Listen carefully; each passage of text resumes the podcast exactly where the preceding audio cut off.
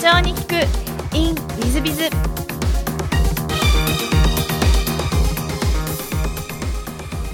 本日の社長に聞くインウィズは21レディ株式会社広野社長様です。まずは経歴をご紹介いたします。えー、京都府生まれで関西学院大学卒業後、えー、株式会社ベンチャーリンクにて FC を本部の支援をするグループ会社代表との専務として20社の FC 本部と提携及び FC 開発を行っていらっしゃいます。その後1993年、えー、プラダクリエイトへご入社。取締役社長室長として、えー、グループ戦略の構築推進を行っていらっしゃいます。同時にポッカコーポレーションとの合弁会社ポッカクリエイトの創業に関わり専務取締役で FC 展開全般を担当3年100店舗を達成、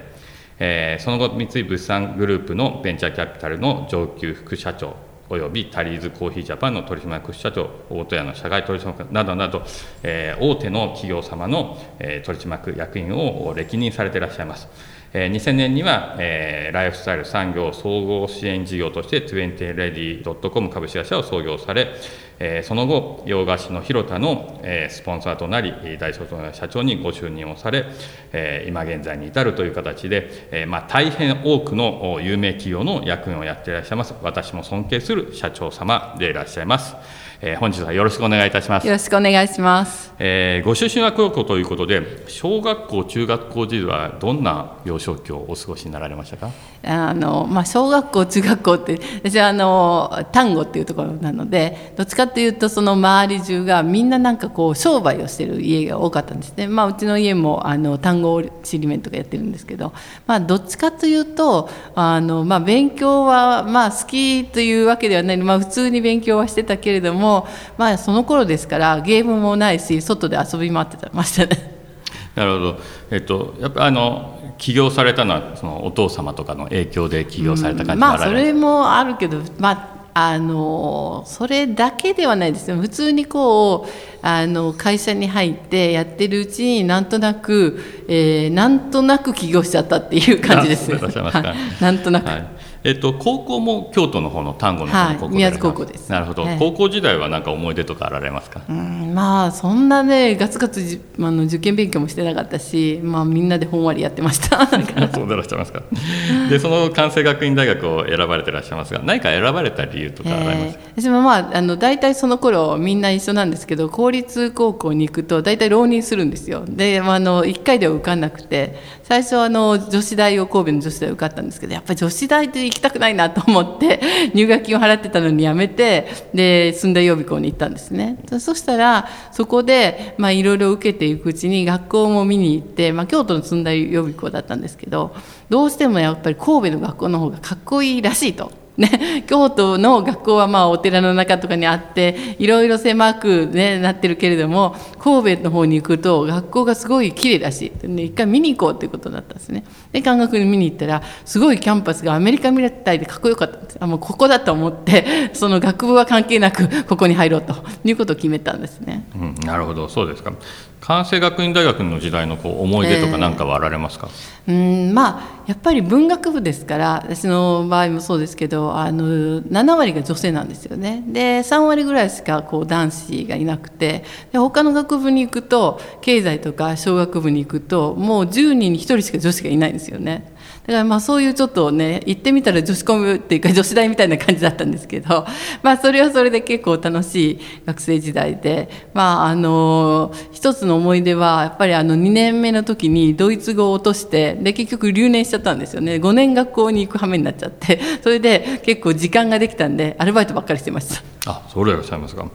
でその後卒業後、えーとまあ、ベンチャーリンクを選ばれたという感じですか、まあ、LCA を選ばれたその前が1個あって実は、はい、あ の卒業してすぐにあのベンチャーリンクに入ったんじゃなくて、まあ、私はあの予備校の友達は実はあの何人も LCA とかベンチャーリンクに入っていましてでなかなか面白そうだなっていう会社と思ってたんですけど私がちょうど卒業した時あの85年っていうのは、えー、男女機械均等法っていうのができた1期生だったんですね。でほとんどその女性の要は総合職の仕事っていうか、まあ、ない時代ってやってませんっていう時代だったんです。でまあもうなかなか就職とかね難しいだろうなと思って私も5年学校行ってるしである時日経新聞をもう3月ぐらいに見てたんですね。そしたら日経新聞のこう片隅に「富士通オアシスクール」っていうのが今募集してますっていうのが募集してたんです。でそこに行ったら受かってでそこに1年ぐらい行ったら、まあ、ちょうど私の友達とかベンチャーリンクに入ってるとか LC に入ってる人たちとなんかこう集まる機会があったんですよ。ですごい面白そうにやってるなと思ってたところに今度まあ1年間そうやってやって結構富士通オアシスクールも楽しかったんですけどパッとこうあの「ビーイングという雑誌を見たらなんか「集合天才」って書いてる会社があったんですよ。これは何だろうと思ってよくよく見たら「日本 LCA」って書いてあったんでこの会社面白そうだなと思ってそこで行ってみたらいっぱい予備校の友達がいたいうのが、まあ、LCA でありベンチャーリンクだ。まあ、LC の方にいっぱいいましたね。なるほど、えー、そうでいらっしゃったんですか？あの土屋さんとかね、はい、あとまあもうや当然やめちゃってるかもしれないんですけど、はい、えー、何人もいました。あ、そうでいらっしゃいますか。えっ、ー、と今初めて聞くお話を今聞いてるんですが、えー、あ、そうなんだなと思いますが、えっ、とそのベンチャーリンク LC ではあの、えー、いろいろとご活躍をされていらっしゃいましたけど、何かこう思い出とか苦労話とかそういうのはあられませんか？まあ、私ちょうどだから入ったのが88年で、まあその時を振り返るとこうバブルの絶頂期だったんですね。でバブル絶頂期ってその、まあ、当時はあんまり分からなかったんですけどで入ってで最初の仕事はとか言って松山に行ってくださいとかっていきなり出張が来て で何ですかとか言って松山の東方総合銀行っていうのがあって契約できましたと。この3人で私を含めたもうあと2人はベテランなんですけど3人でこの会員を入れてきてくださいって。2月か、まあ、3月ぐらいかな。パッと行って。そしたらその3人で500社入ったんですよ。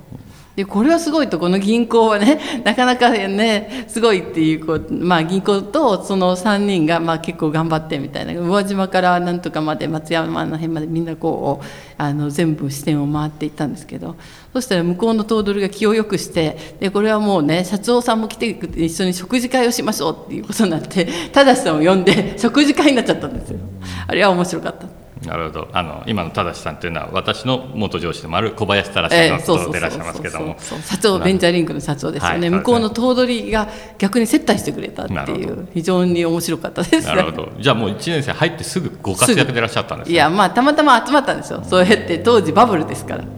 なるほど。バブル絶頂期なんでみんなあの12万円の会員、まあ、当時、ね、年間12万円だったんですけどその時にこう銀行の支店長が、まあ、支店で例えば、えー、宇和島支店っていうところ行ったらバーッとこうリストアップしてるわけですよ。この20社ねあの行きますからとか言ってまあ行ったりあの来てくれたりするんですけど。でも全部大体入りますからとか言って。で支店長が言えば大体入る。支店長とか副支店長とか次長が言えば全部入りました。いい時代だから12万円はもうしょうがないなとか言って入って。うん、むちゃくちゃいい時代です、なるほど今ヒロン様がおっしゃってるお話は、あの私も経験してるお話で、えー、だって支店長は強いですよね、やっぱりそういう意味で、はい、支店長が言えばもう大体入りますから、そうですかそういうか。そういうの10個ぐらい回って、だから各一人が150社ぐらいね入れたんでしょうねきっと、うん、1か月。多分それがあってあのベンチャーリンクはその後店頭公開するわけですけども、本当そうですよね、はい、あのベンチャーリンク時代になんか勉強になったなと思えてる思い出とかは何かあられますか、あいろいろ勉強になりましたけどやっぱりこう休まないっていうことが勉強になりましたね。ベンチャーリンク時代。私もあの月金は大体最初まあ京都に行った時もあの地方に行ってるわけですよね。でそのまあ会員獲得とか銀行のセミナーとかいろいろあってで土曜日に、まあ、金曜日の夜とかに帰ってきてで土曜日会議して日曜日に移動すると。いうことで休みはないです。だからまあ今でいうブラック企業ですけどそれはまあ当たり前だったから別にコンサル会社とかねもうこんなもんだろうと思ってたんであの一番なんかそれがあの勉強になってか、まあ、それがもう習慣になっちゃったというかねよかったですよね。だからその習慣がついて。なるほど。なんかあのちょっとブラック企業に勤めろ的な、うん、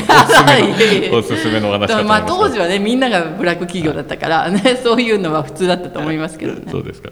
えっと、その後のベンチャーリンクの退社後、まあ、次々と有名企業の取締役専務など歴任されていらっしゃいますけども、えー、ベンチャーリンク辞めるきっかけっていうのは年からあれたんですか？もともと私、まあ、その当時に、えー、90年に結婚してでなんかまあ転勤っていうか一応その東京に転勤になってから88年にそれであの結婚するんですけどやっぱ結婚するとそんなにこうしょっちゅう出張にも行けないですよね、まあ、そういうのがあって、まあ、出張のない仕事がいいなと思っていたところにたまたまそのフランチャイズでこうセミナーとかを一緒にやってるプラザクリエイトって会社が上場準備をしたいっていうことで東京に出てきたんですね。でこれはもうずっと東京だということで出張がまあないだろうということもあってそこに移った。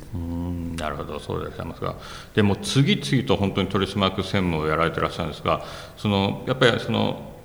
プラザクリエイティドの成功がいろんなところにこう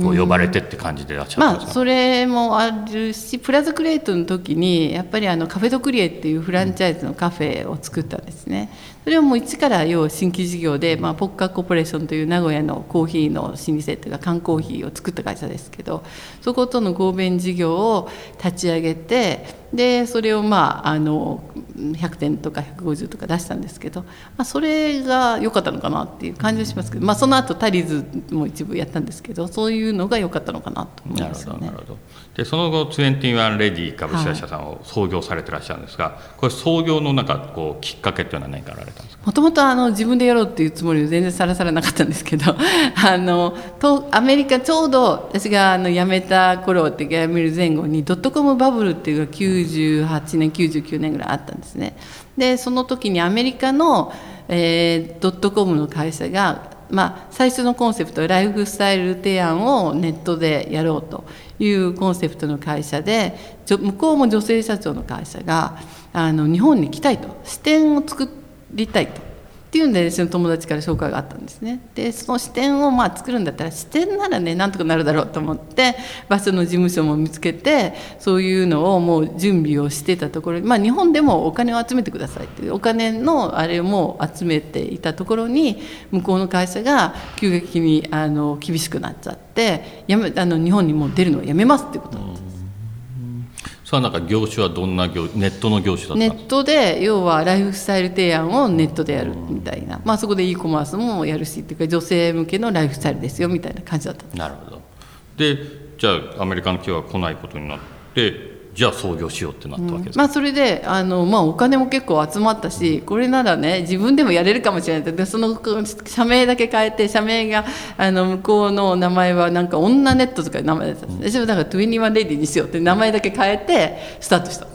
でお金をもうね集まってる人にもう日本だけでまずやりますともうコンセプトはね一緒だけどもう日本向こうがやらないっていうんで日本だけでやりますよって言った時に最初もう2億ぐらい集まってたんですよ。それであ日本だけだったらもうやめたっていう人も半分ぐらいいたんで1億集まったんでもうじゃあやるかということになって始めました。なるほど。それはやっぱり e コマースの事業 e コマースの事業。3年ぐらいやってました。その e コマースの事業。なるほど、えー、じゃあもう本業は本当はネットの企業そうドットコム企業だった。だからお金が集まった、はい、なるほど。なるほど。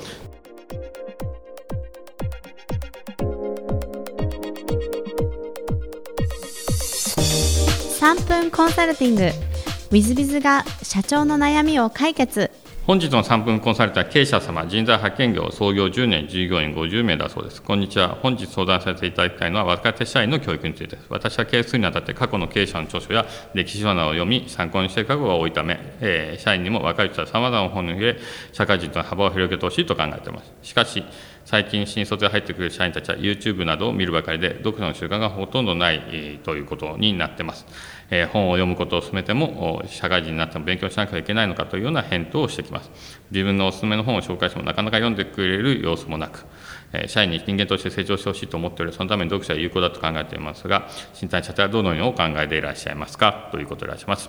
えーと、私どもはですね必読書というのがありましてそれのレポートを必ず出さなきゃいけないということになってます。大体14冊ぐらいでしょうか。えー、どんな本を読ませているかというとドラッカーの現代の経営とかアメーバ経営とか、えー、海賊と呼ばれた男とかですね、えー、または柳井さんの社長になるためのノートなどなどを読み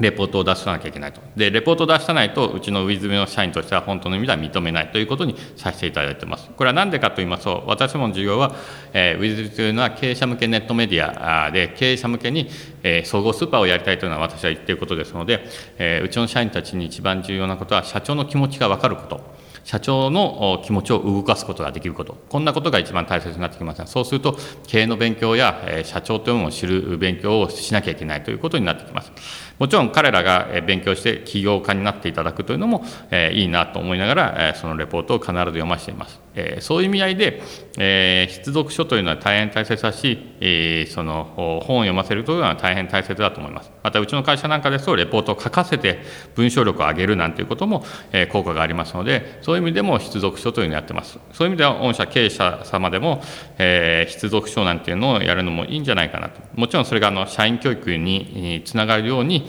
え本を選ばれたらいいんじゃないかと思います。え、もう一つはですね、そっちは YouTube を見ることも重要で勉強になる部分もありますが、えー、本を読むというのも意味があるんだということをきちっと分からせなければならないんじゃないかなと思います。そういう意味で単にお勧めするというのはあんまりお勧めしません。えー、本は読むやつは読みますし、読まないやつは読まないということになりますので、えー、出読書ぐらいまで持ってってしまった方がいいんじゃないかと思います。でもちろん弊社なんかですと、えー、出世してるやつ、えー、この前部長代理にした人間なんか毎日のように本を読んでましたりしてらっしゃいますし、この前、えー、社長に聞くインウィズで、えー、インタビューした社長様もえー、毎日図書館で本を借りて365冊年間で読むというような社長様もいらっしゃいました。そういう意味では本を読むことは大変大切だなと思いますので、えー、私も会社もやっぱり文章力が重要な会社なので本を読めないと文章力もクソも始まってこないので、えー、そういう意味では、え本を読ませることを結構推奨してますし、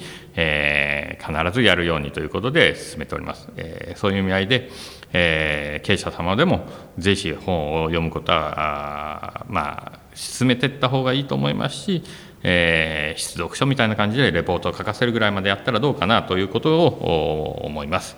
えー、本日の3分コンサルティングはここまで。また来週。